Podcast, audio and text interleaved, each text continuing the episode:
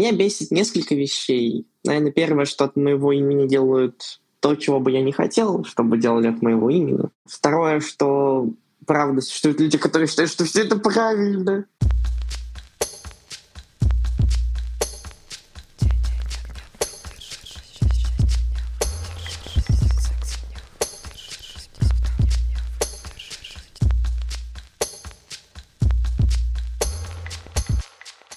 Привет, с вами подкаст «Но вы держитесь» и мы, Света Шедина, Алексей Иванов и... Алена Крючкова. Сыпца, ребята. Как-то до- должно быть траурно на самом деле Траурно. начало, потому что мы после такого шока записываем, а мы уже са- сразу ржем. Это нервный смех, мне кажется, да. уже просто. Алена в черном, кстати, пришла, молодец. Как всегда. Траур по бывшей России, которую мы потеряли с динозаврами. Да. Я верю в прекрасную Россию будущего А, да? на Класс. своем веку. Я Если тоже. я лет сто проживу, надеюсь, я увижу. Мы решили сегодня послушать бесячки и всякие разные истории, которые произошли за последние полтора месяца. И повспоминать, может быть, сказочек, которые могут как-то помочь пережить сложное и описать то, что вообще происходит. Что вообще происходит? Давайте попробуем послушать. Да. Давайте. Привет, подкаст. Меня бесит несколько вещей. Наверное, первое, что от моего имени делают то, чего бы я не хотел, чтобы делали от моего имени. Второе, что правда существуют люди, которые считают, что все это правильно. Например, я сходил в магазин табачной продукции, и продавщица начала говорить про свой опыт 90-х, то, что все правильно, что вот сейчас опять 90-е будут, вот не жили вы в 90-е. И совсем уже обнаглели. Я такой, «М, понятно. Насмехаться над человеком в том, что он не проходил через какой-то травмирующий опыт, ну, как-то это странно. Меня бесит, что ну, я ничего не могу сделать. Единственное, что я могу сделать за все это время, мне 18, скоро 19, это я сходил на муниципальные выборы в районе, в Мосгортуму. Это все, что я мог сделать. А люди, которые жили как бы еще тогда, давно до меня, они почему-то думают, что все правильно. Меня это пугает. Тяжелое, мы тяжелое прослушали чувство. до конца. Мы разделяем Или- Ну да, не хочется, чтобы твоего имени что-то делали нехорошее, это точно. Да, я это как насилие воспринимаю точно вообще. насилие, Это да, Свет, насилие. да, насилие. Мы вот не хотим, а это делается, это происходит. Мгм. Мгм. Да, очень, конечно, хочется проэмпатировать автору Бесика. Тяжелая такая ситуация. Я в этом слышу такой момент про то, что с ним как бы случилась вот эта ситуация, да, то есть реально там на вопрос, где вы были 8 лет назад, Мгм. Человек был в младших классах школы, например. И вот эта штука с ним случилась, он к ней никакого отношения не имеет, участвовать в ней не хочет, под это все не подписывался, выйти из нее никак не может, и она его не отпускает. Такое чувство, как несвобода. Поэтому хотелось с вами поговорить сегодня о разнице между судьбой и предназначением. Ого. Мгм. Судьба и предназначение. Война или спецоперация? Да. М. Давайте поговорим об этом. Зарефреймим. Но так, чтобы дать вам сетап, просто мне кажется, что судьба в этом слове есть какая-то такая фатальность, да, ну там, не, ну не судьба, или такая вот у тебя судьба. А предназначение — это все таки немножко больше как траектория. Да, какие-то есть рамки, но в этих границах человек свободен действовать и проявляться так, как он хочет и видит нужным. И как бы ни сжимались эти стены, там есть все таки свобода. От этого становится как минимум немножко легче. Блин, очень круто ты это Да, сказала. да, хорошо. Так. А может быть, есть какие-то мифы и легенды, которые под это все подходят? Да, я хотела вам, ребята, сегодня рассказать миф о Ахиллесе. Мне кажется, тут хорошо подходит. Во-первых, он примерно в начале его истории был примерно такого же возраста, как и автор Бесика.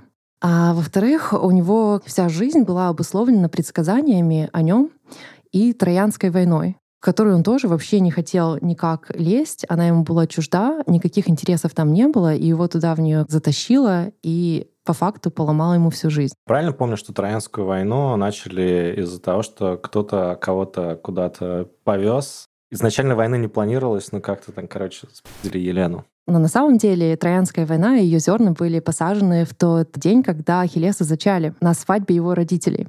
Потому что раздор между богинями, когда Парису нужно было вручить яблоко самой красивой богине, это все произошло на свадьбе а, родителей Ахиллеса. То есть его судьба изначально привязана к этой войне. История об Ахиллесе начинается с истории его матери. Ее звали Фетида, и она была одна из нереид. Нереиды — это такие морские нимфы. И они отличались какой-то вот просто неземной божественной красотой. Если кому-то нужен визуальный ряд, есть такой э, художник английский при Рафаэлит J.W. Waterhouse, и он вообще очень много мифических фигур рисовал, но у него прямо есть вот серия всяких русалок, Потому что Waterhouse, он как-то своих хотел найти, видимо. И они прямо, конечно, очень-очень красивые. Фетида была самой красивой из них. Она была такой красивой, что Посейдон, а Посейдон был как бы заядлый холостяк, хотел на ней жениться. У Посейдона был младший брат Зевс, который тоже не дурак был по красивым женщинам. И он решил вообще как бы посмотреть, что это за нимфа такая, которая охомутала его брата. Посмотрел, понял, что надо брать, Быстренько поженил Посейдона на сестре Фетиды, чтобы Фетида осталась свободная, и вроде как бы и хотела начать с ней мутить роман, но тут ему рассказали, что про нее есть предсказание, что Фетиде предназначено родить сына, и что сын будет тысячекратно величественнее, сильнее, могущественнее своего отца. А Зевс, как известно, сам сверг своего отца Кроноса, а до этого Кронос сверг своего отца Урана. И Зевсу перспектива иметь очень сильного, могущественного сына вообще никак не улыбалась. И он как бы передумал крутить роман с Фетидой, и более того, он решил, что лучше бы, чтобы она вообще с богами не рожала детей. Потому что даже там не собственный сын, а какой-то другой очень сильный бог ему не нужен был на Олимпии недолго думая, отдал ее замуж за смертного. Не за рыбака, положим, и не за крестьянина, но за такой средней руки греческого царька. Фетиде это все очень не нравилось. Это была, можно сказать, практически насильственная свадьба. И чтобы хоть как-то вот этот вот момент задобрить, туда вот были приглашены просто все, все боги и богини, чтобы показать ей, что нет-нет, это на самом деле никакой не степ-даун, и что ты все равно с нами, и мы очень уважаем этот союз. Там были конкретно Гера, Афродита и Афина. И единственную богиню, которую не пригласили, это была Эос. Это богиня раздора с Клоки. И она, конечно, очень обиделась. И вот это она кинула яблоко с криком «прекраснейший!» И они начали ссориться из-за этого яблока, потому Яблоко что каждая раздора. считала, что она прекраснейшая. Мы в школе эту сценку делали на уроке истории. Поэтому это яблоко раздора, да. потому что от богини раздора. Парису довелось как раз решать этот спор, раз богини между собой не могли решить, кто из них прекраснейшая, и он выбрал Афродиту со всеми вытекающими из этого последствиями. Но все же наши брачующиеся. Итак, Фетида не имела никакого намерения жить со своим новым мужем. Несмотря на пышную свадьбу, у нее было полное решение, что вот она исполнит свой супружеский долг, что значит родит ему сына, и на этом как бы она закончит свой вот этот вот долг перед ним. Она рожает Ахиллеса, и он смертен. Есть, конечно, вариант, что когда Бог и смертные делают ребенка, что он становится полубогом, и Ахиллесу, конечно, ну, повезло или не повезло, он был рожден смертным. План ее материнский был такой, что она возьмет ребенка, и они вместе уйдут на дно океана и будут там жить вдалеке от отца. Но Ахиллес смертный, и он же не рыбка, и он не может жить на океане, на дне океана. И у матери рождается план. Она ночью втихаря выкрадывает ребенка и идет к уже известной нам реке Стикс. Мы ее уже однажды упоминали, когда говорили о Эросе и Психее. Это река жизни и смерти. И вот эта сцена проигрывается. Что у нее план? Она хочет окунуть ребенка в нее, чтобы он стал бессмертным. Река непростая, туда так особо не подберешься. И она держит ребенка за пятку, окунает его. У нее было полное намерение перевернуть его и пятку тоже окунуть, и потом с ним, с ребенком опуститься в океан. Но в этот момент ее нагоняет муж. Она пугается, бросает ребенка, сама убегает в океан, ребенок остается с э, ее мужем, с Пелеем, и Ахиллес как бы не бессмертен, но неуязвим, кроме своей пятки. Not Не bad. подфартило. Не подфартило. А пацан к успеху шел. Так, ну, короче, если есть пятка, то значит там будет история уже, как, как с ружьем во втором акте. Да. Давайте переходить ко второму акту, когда пятка выстрелит. Второй акт такой достаточно спокойный для Ахиллеса. То у него на самом деле очень счастливое детство. Отец его очень сильно любит, всем ему потакает. Мать тоже на самом деле очень заботится, периодически приходит к нему, там спрашивает у него, как дела, и вообще ходатайствует перед другими богами за Ахиллеса и хочет, чтобы у него все было очень-очень хорошо. И важно еще сказать, что с раннего детства Ахиллеса есть друг Патрокл, и они растут вместе. Когда мальчики становятся более взрослыми, уже время как бы обучать Ахиллеса военному делу, его учит Херон, это кентавр, который учил Геракла, ну, то есть как бы его готовят к геройству по-своему.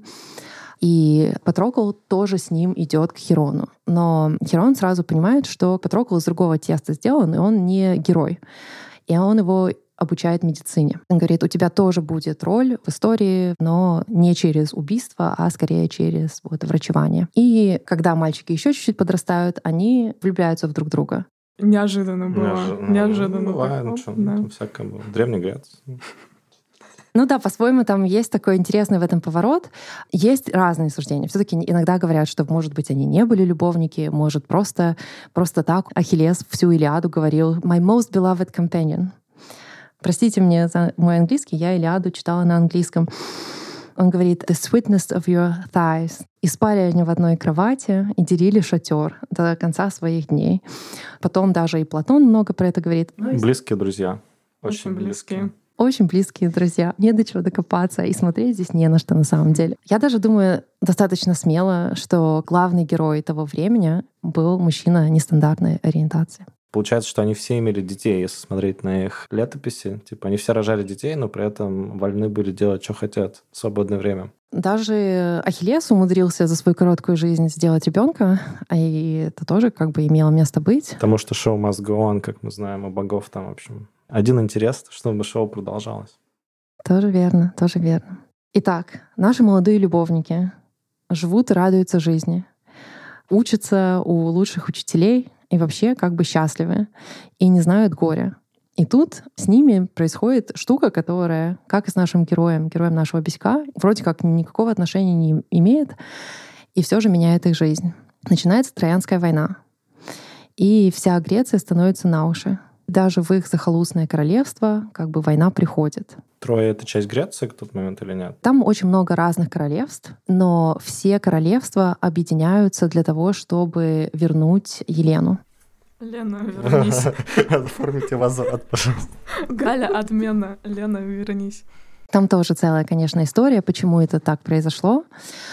По факту все короли и принцы всех маленьких государств Греции поклялись, что они никогда не покусятся на Елену, что она будет принадлежать Менелаю, и что они будут защищать его вот это право. И никто, конечно, из них не ожидал, что Елена даст вот такой вот финт хвостом и убежит с Парисом в Трою. И вот, собственно, все греки собираются. Оказывается, есть еще одно предсказание. Опять же, Ахиллес и предсказание, что они не смогут взять Трою без Ахиллеса. И корабль, на котором едет Одиссей, делает крюк для того, чтобы собрать, собственно, Ахиллеса и поехать на войну. А Ахиллес в это время, он как бы типа ведет какой праздный образ жизни или что он вообще по жизни делает? Ему 16 лет, он принц, у него вот любовник молодой. Все у него очень-очень хорошо. Короче, он классно себя чувствует, в общем, нормально. И тут война приходит в его дом.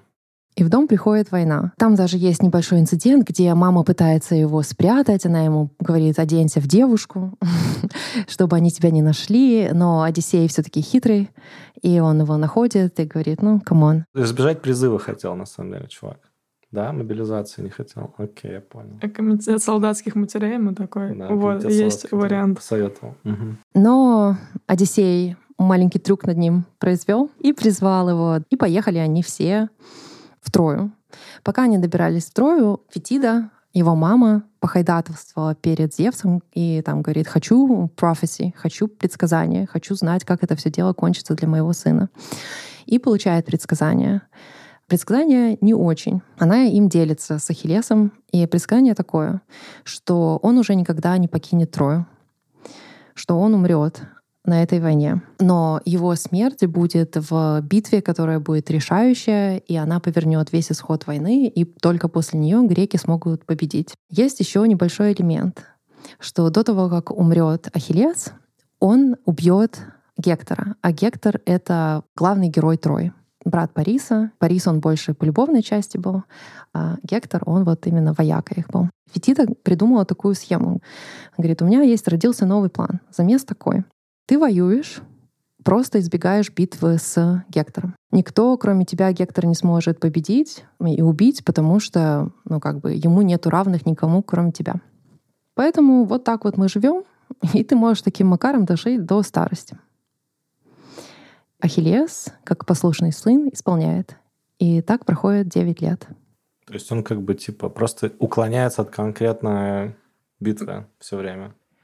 Он уклоняется от встречи с судьбой. Он от битвы-то как раз-таки не уклоняется. Он выходит на поле боя, он там убивает людей пачками.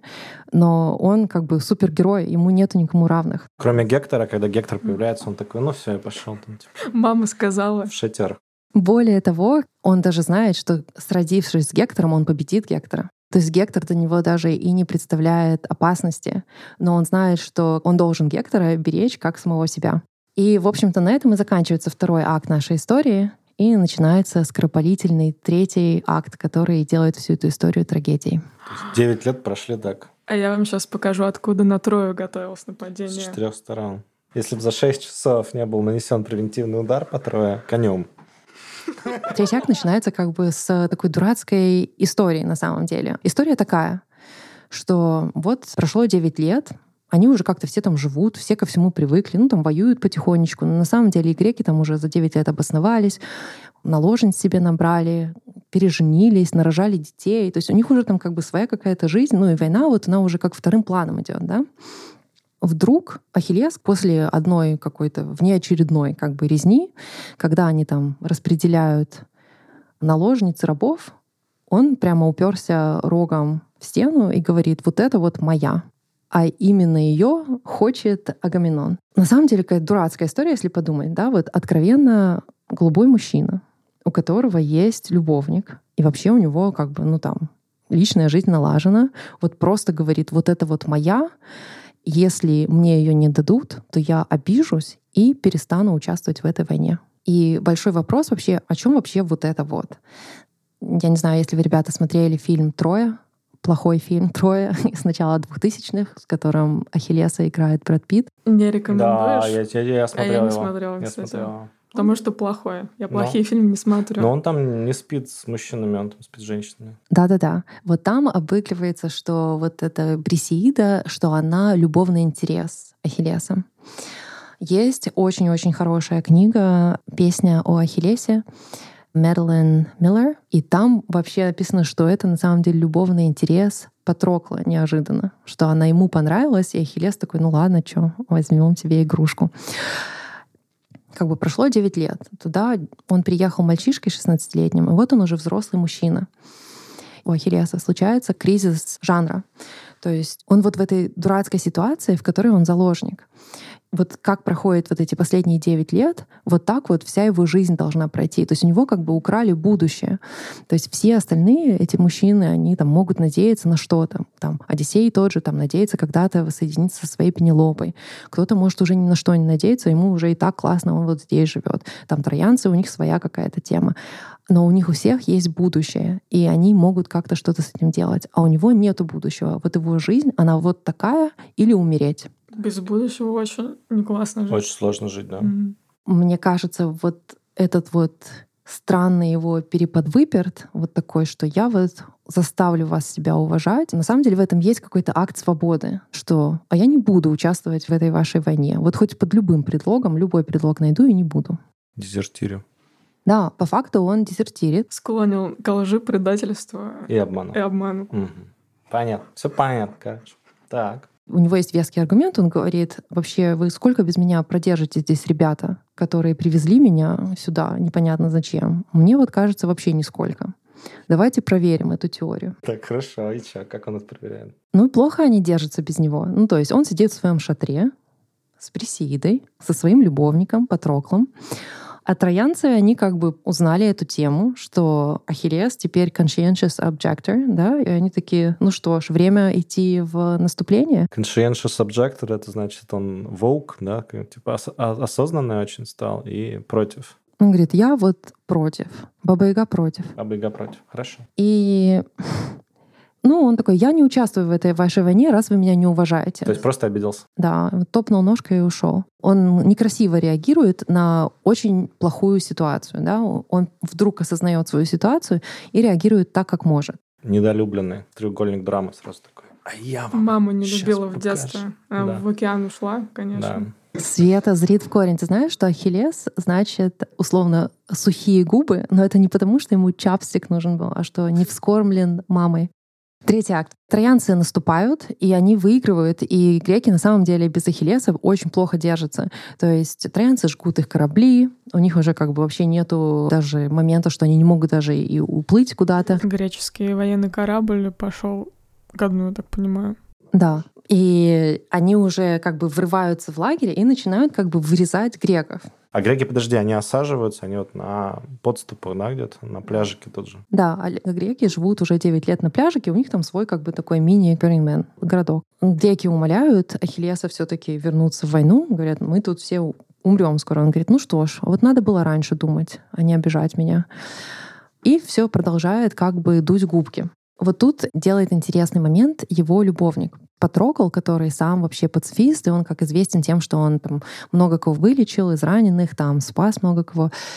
Он понимает то, чего не видит в этом моменте Ахиллес, что его судьба ему уже предначерчена, что он по-любому умрет здесь. Так или иначе, эта встреча его с Гектором случится, он убьет Гектора, и после этого сам умрет.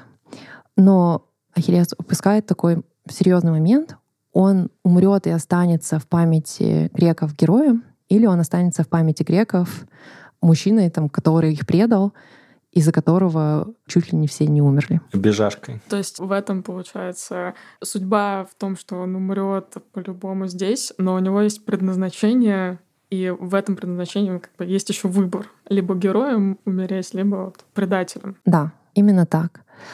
Патрокл это видит, он не может Ахиллеса тоже убедить. И он делает следующее. Он одевает доспехи Ахиллеса на себя, садится в упряжку, берет его копья и выезжает на поле битвы. Надо сказать, что Ахиллеса очень там непростое, навороченная снаряга у него непростая. Короче, мама раздобыла все самое лучшее, там копье Афина подарила, все его доспехи сделаны Гефестом, ну, то есть там все топчик. И оно как бы очень узнаваемое, да, и в колеснице в этой как бы непонятно, кто едет. Для всех со стороны кажется, что наконец-таки Ахиллес вышел на поле войны. И греки воспревают духом и начинают как бы теснить троянцев обратно что-то такое вселяется в Патрокла, что он начинает как бы вести себя так, как бы вел себя герой. То есть, да, он там бьет без промаха, он кидает копье, он убивает там кучу людей. И более того, даже когда они оттесняют троянцев за стены Трои, он не останавливается на этом, он говорит, давайте типа сегодня типа возьмем Трою прям вот сейчас. И греки начинают типа лезть на стену Трои, чего они не делали уже годами. То есть они уже как бы привыкли вот к такому раскладу, какой у них есть, и они как бы вот эта война, она как бы ну просто вот часть жизни, и как бы никто особо ни, ни с той стороны, ни с той ничего давно не делал. И тут они лезут на стену Трои, и кажется, что вот сейчас война решится. Тут нужно было вмешаться даже самому Богу, одному из богов. Аполлон, который был на стороне Трои, он стреляет в Патрокла, который притворяется Ахиллесом, сбивает с него шлем. То есть даже он, даже Аполлон, не, который славится своей там стрельбой, не убивает его, а вот только может сбить с него шлем. Тут все видят, что это на самом деле не Ахиллес, и все просто стрелы и копья мира летят в него. И решающий удар наносит, конечно, Гектор. Он оставляет тело Патрокла, снимая с него снарягу Ахиллеса и берет это как бы в заложники, эту снарягу. И тут это, конечно, начало конца. Приносят тело Патрокла Ахиллесу.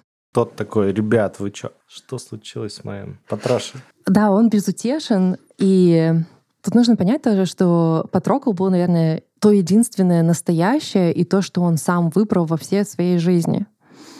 Ну так, если подумать. Потому что, ну вот, любовника он себе сам нашел, а все остальное просто как бы жизнь с ним случилась. И он теряет вот его, как бы жить ему больше незачем, оберегать себя ему больше незачем. И он э, хочет отомстить. Главным виноватым он назначает Гектора. Он вызывает его на поединок.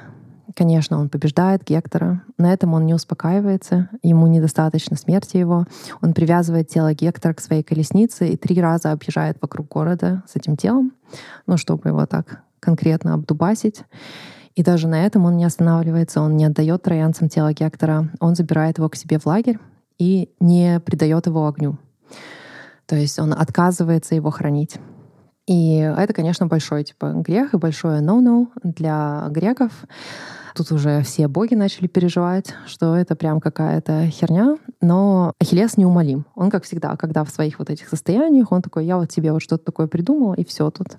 Решается это все тем, что приходит отец Гектора, Приам, а, ночью и умоляет его отдать ему сына тела. Ахиллес смягчается, отдает, все-таки какое-то себе человеческое лицо приобретает. И так уже без энтузиазма продолжает сражаться на стороне греков. И там в скором времени происходит решающая битва, в которой он погибает. Погибает он тоже так интересно, что его подстреливает в пятку Парис. А мы же знаем, что Парис вообще так не воин, он как бы больше любовник. Ну и тоже говорится, что то ли стрела была направлена Аполлоном, то ли Аполлон стал стрелой, то ли Аполлон вселился в Париса. Без Аполлона там не обошлось. Наводочка такая случилась. В пятку от, не так-то легко От наших попасть. западных партнеров. Тело, тело Ахиллеса сжигают, его прах смешивают с телом Патрокла, и в одной амфоре их обоих хоронят на трое. С любимыми не расставайтесь. Да. И каждый раз навек прощайтесь. В амфоре... Когда прощаетесь на миг. И в амфоре на дно моря ложитесь вместе прахом. Аминь. Очень интересная длительная история. В чем же ее символический смысл для нас сегодня? Мне видится в этой истории такая штука, что самое большое несчастье для Ахиллеса было не в том, что у него вот такое было непростое предсказание, да, а то, что он решил делать с этим предсказанием. А именно, что он разрешил вот этим каким-то внешним факторам, которые ему навешали, определять его судьбу и то, как он будет жить и как он будет действовать 9 лет. 9 лет — это очень долго. Где вы были 9 лет? Избегали встречи с судьбой. Понимаю, что умирать не хочется никому, и определенно ему тоже не хотелось умирать. Но мы все встретимся с судьбой. Нужно это знать и помнить, и понимать, что в этом и есть как раз свобода. Но что мы свободны действовать так, как нам видится правильным, и мы не должны всегда идти на поводу обстоятельств. Даже если обстоятельства против тебя, все равно у тебя есть свобода выбора. Как бы не сжимались стены вокруг тебя, у тебя всегда есть свобода, по крайней мере, мыслить и чувствовать. То есть есть какие-то базовые штуки, которых у тебя никто никогда не сможет отобрать. И помнить об этом, и напоминать себе об этом иногда, особенно в кризисных тяжелых ситуациях, мне кажется, может помочь давать людям опору, потому что когда мы теряем свободу, мне кажется, это самое ужасное, и нужно всегда помнить, что свободу у нас никто не может отобрать.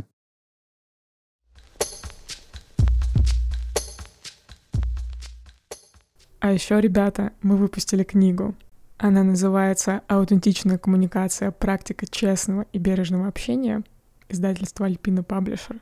Печатную версию уже можно предзаказать на Озоне, цифровую версию уже можно скачать на Литресе, а также будет аудиоверсия.